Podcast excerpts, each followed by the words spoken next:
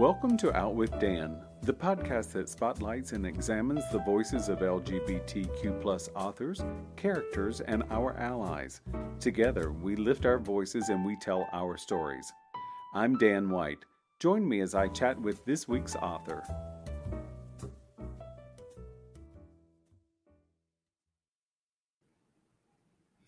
Hello, and welcome back to Out with Dan. Today, I'm excited to talk to Francesca Royster about her book, Choosing Family, a memoir of queer motherhood and Black resistance. Welcome, Franny. Thank you, Dan. How are you? I am wonderful. How are you? Very well. Yeah, happy to be here. Happy to talk uh, to you oh, today. I'm so happy. I came to this book uh, knowing that it would be good because I know your publicist, so uh, which is always a good thing. But I came to this book looking to learn something, and boy, did I! I you share such a love story that just was so profound. Uh, congratulations on a great job. Oh, thank you. Thank you, Dan.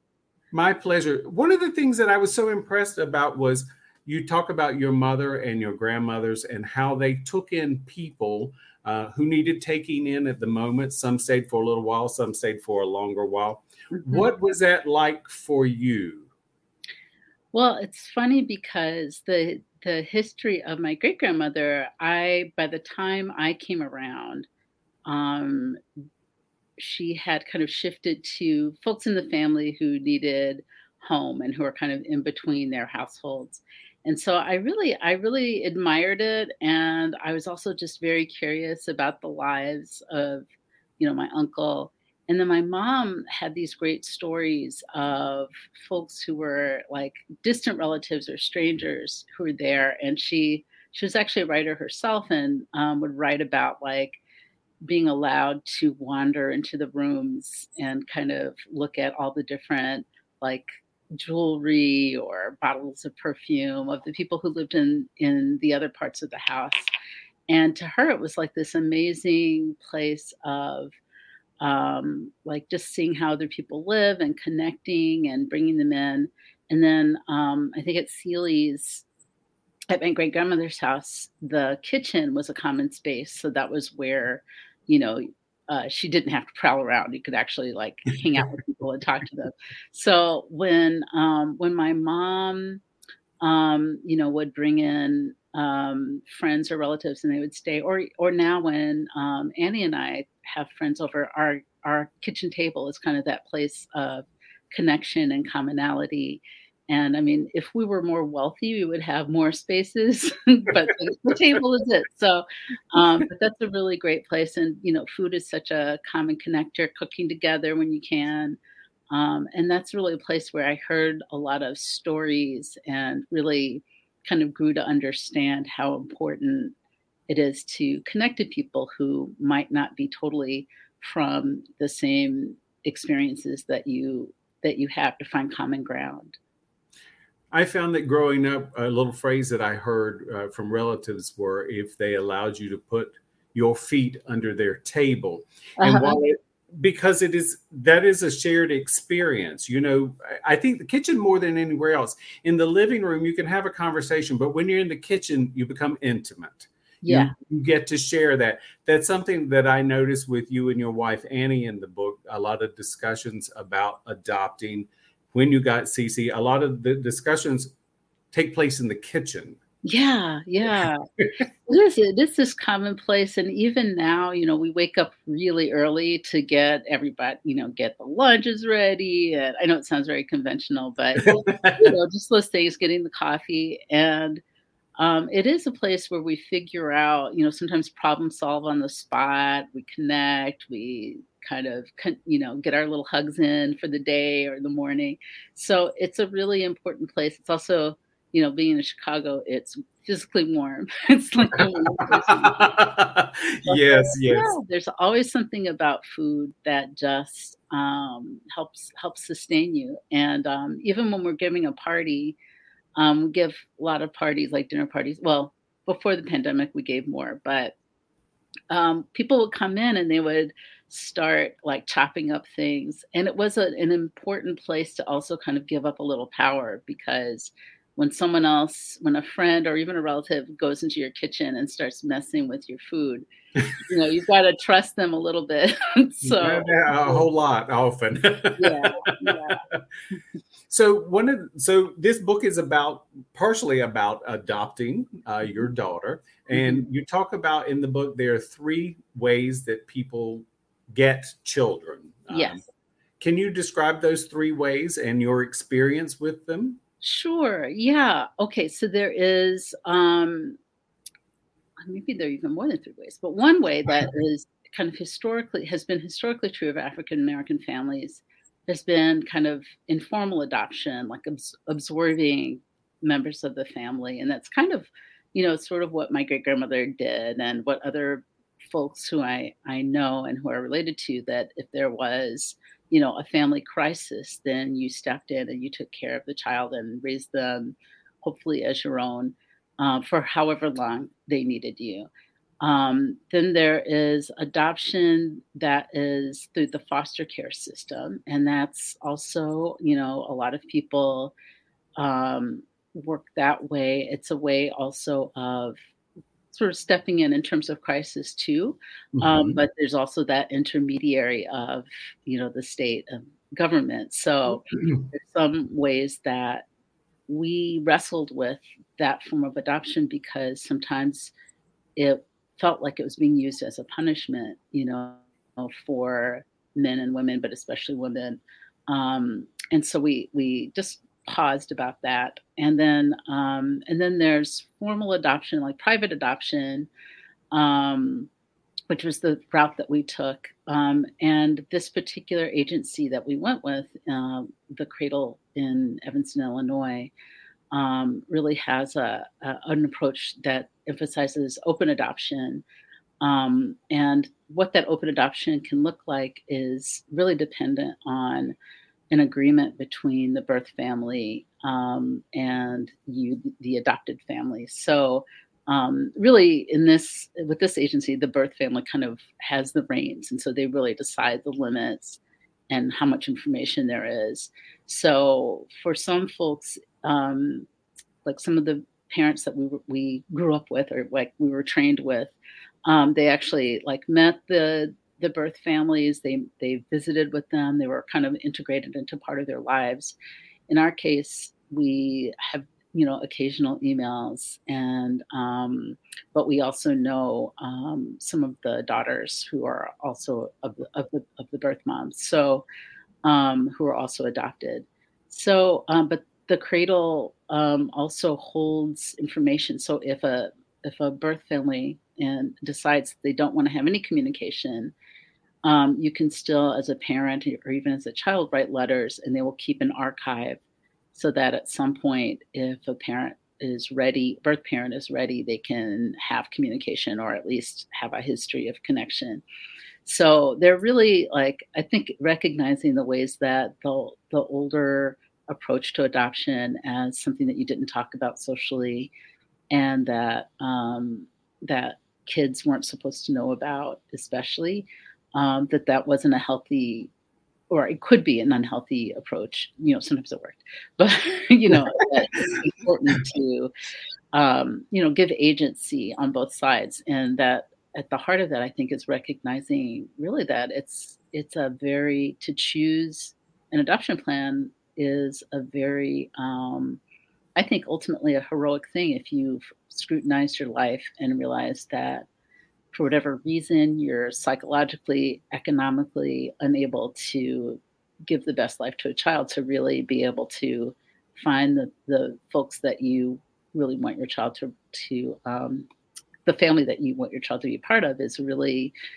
deliberate and kind of sacri- sacrificial um, thing because I, I'm sure it's not, not having been in that position, I'm still sure that it you know it's a really difficult decision and it continues like even after adoption the difficulty of it you know continues so it is a, a, birth mother carries a child to term and there are all kinds of emotions that go along during that term yeah. i will never be in that position to have to give up a child but i can only imagine that a lot of birth mothers realize that the child would be better off somewhere else. Yeah. The sad thing is, I think for so many years we've looked, well, not we, I, some people have said that, you know, oh, that mother is X, Y, Z, and those things simply may not be.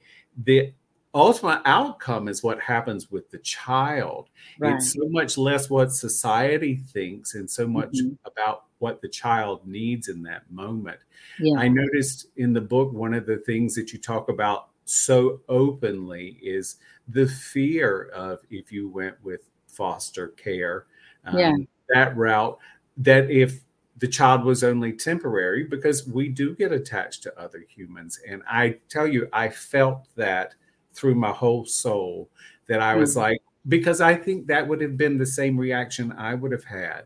Yeah. It's a, it's it's a very it's a very moving and very tender thing because I think to adopt it comes with a lot of things and one of the things that you talk about in the book is you and Annie having to set up a profile and that hit me straight out of left field and i'm mm-hmm. like a profile? Because you think of dating sites and stuff like that yeah. and i understand. Tell me about the profile and and how that played with your mind. Oh it really did play with my mind. Yeah it's true well you know before we when we started the training we were with kind of a cohort you know like you were going through graduation um, of other people we also looked at um, the profiles of other people um, who came before us, and we we also had workshops with parents who had adopted, and they talked about their experiences.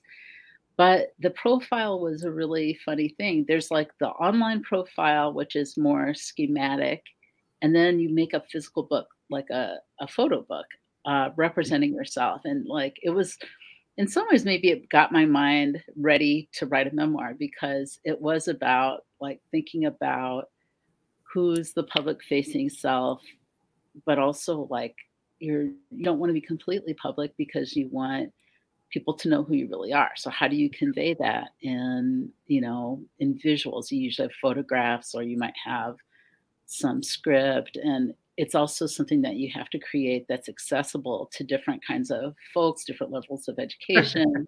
you know, there's so much that you want to signal. But Annie and I really also just wrestled with the fact that because we're unconventional in that we are, you know, we are in our 40s and 50s, um, that we were two lesbians, that we were a mixed race couple, uh, like there are ways that we did and didn't want to follow the examples that we saw in the mm-hmm. photo books, which are usually, like in general, they were very sparkling clean and very, you know, pretty and very neat and controlled. And like we are many things, but we're, um, you know, like we're kind of alive. We have a lot of stuff around. We are connected to a lot of people.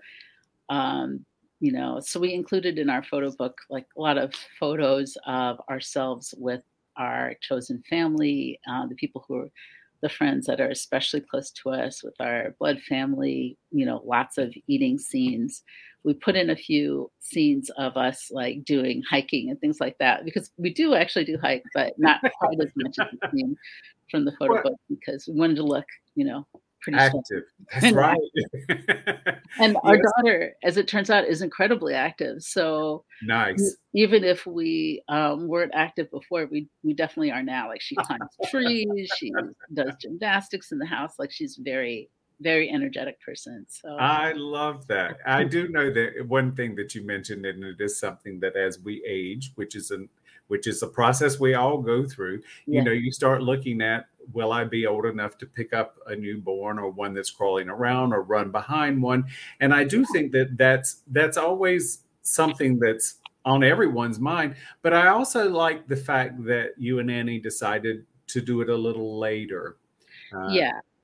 The love story, which really came through between the two of you, is how really you worked well together that you are very clear about a couple of what I might call rough patches or patches where you need a little space. But I mm-hmm. really felt, I mean, you you guys came back as such stronger adults. Uh, cheers to that, and mm-hmm. I, and you give a child something different in the fact if you were both 18 or 20 you give mm-hmm. that child that but you're both academics and you've had a career and you have a career and you give Cece something very different. So I think that's a great thing. Thank thank you, Dan. Yeah, I I hope that's like we never knew what exactly was the combination of things that brought brought us together with Cece's birth mom, but she did have this this photo book. But we think that it is some of the things that are you know our assets as as folks who have built careers and are passionate about them, and then we've traveled and you know we've just lived and also you know taking care of people and nurturing yes. people before uh, before we became mothers. So we hope that that came through.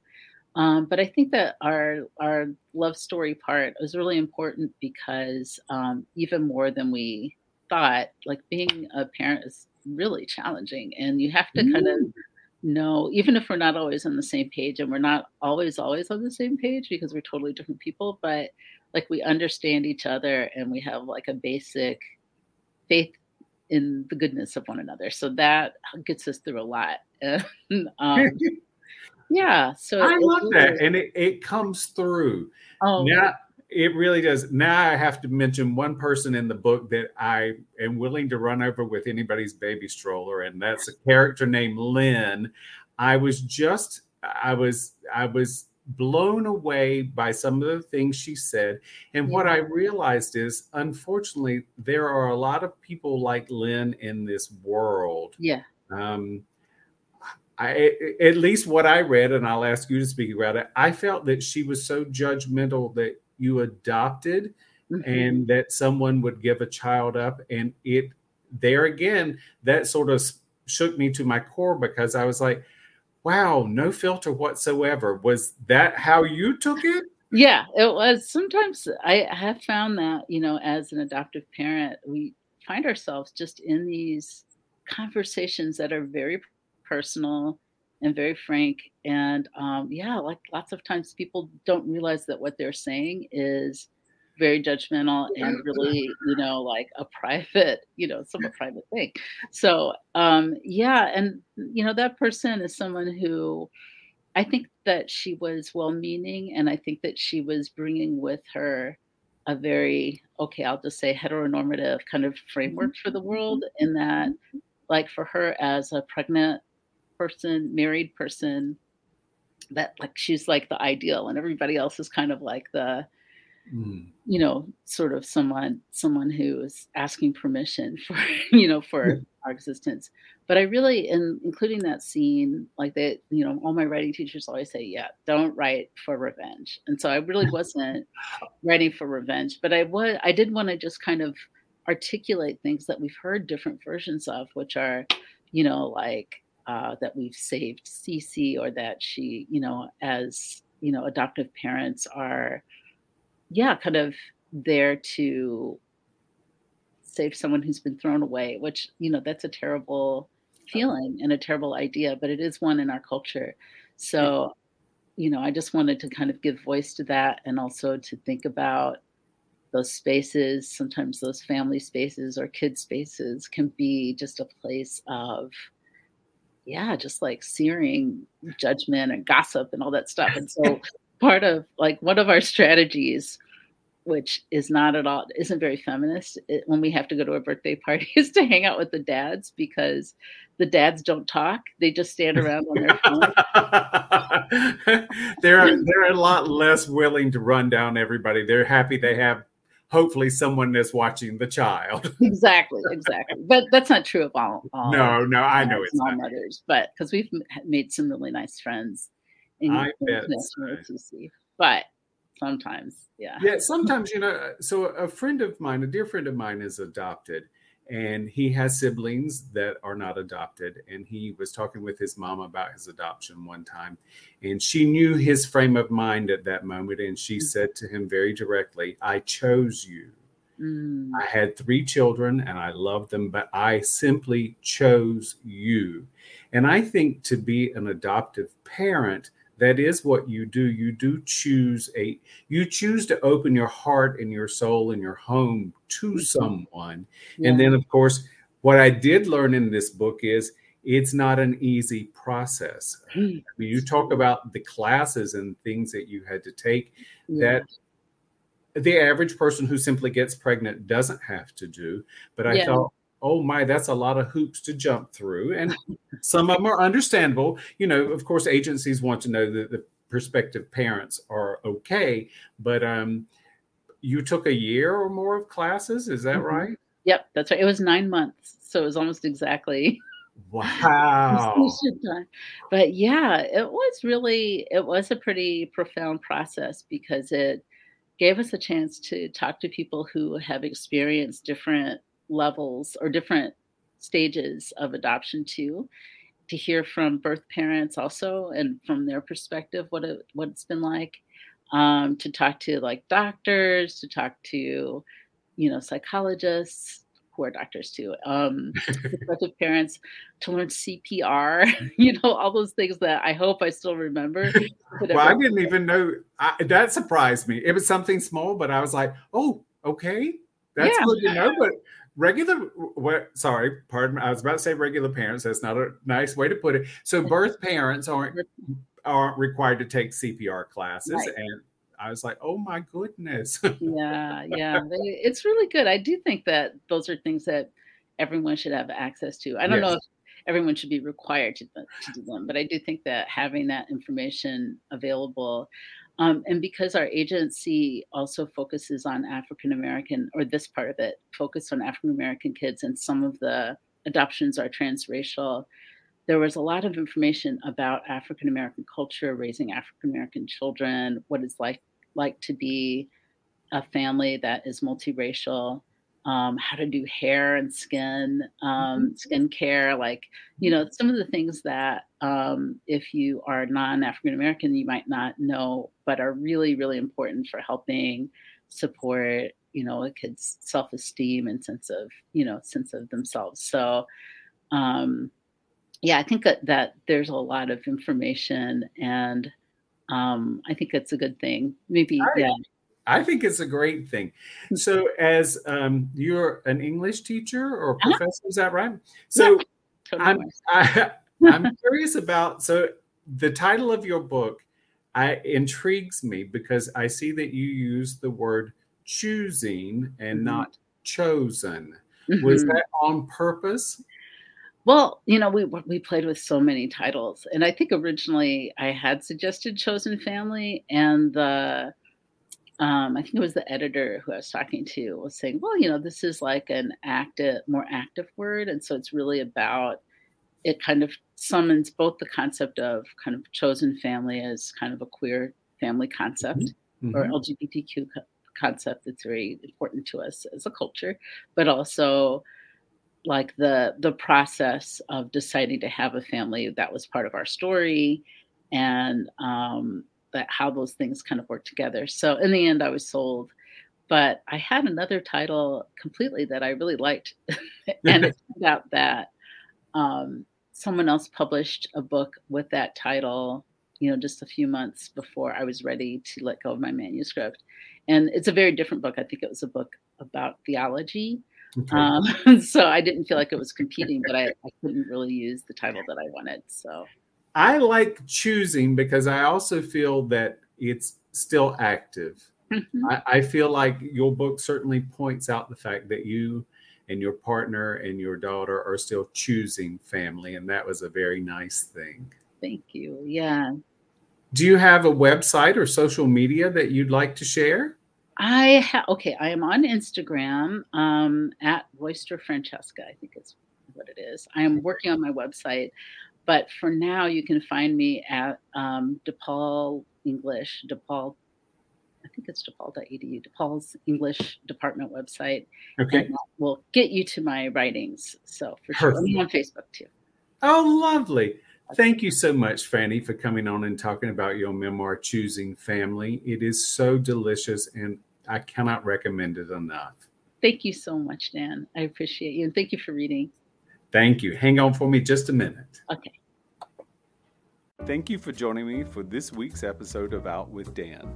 You can find more information about this podcast and its host at outwithdan.com. on Twitter at OutWithDan, and on Instagram and Facebook at Go Out with Dan. This podcast is hosted by Authors on the Air Global Radio Network, and the theme music is provided by bensound.com. Join us again soon for the next episode of Out with Dan.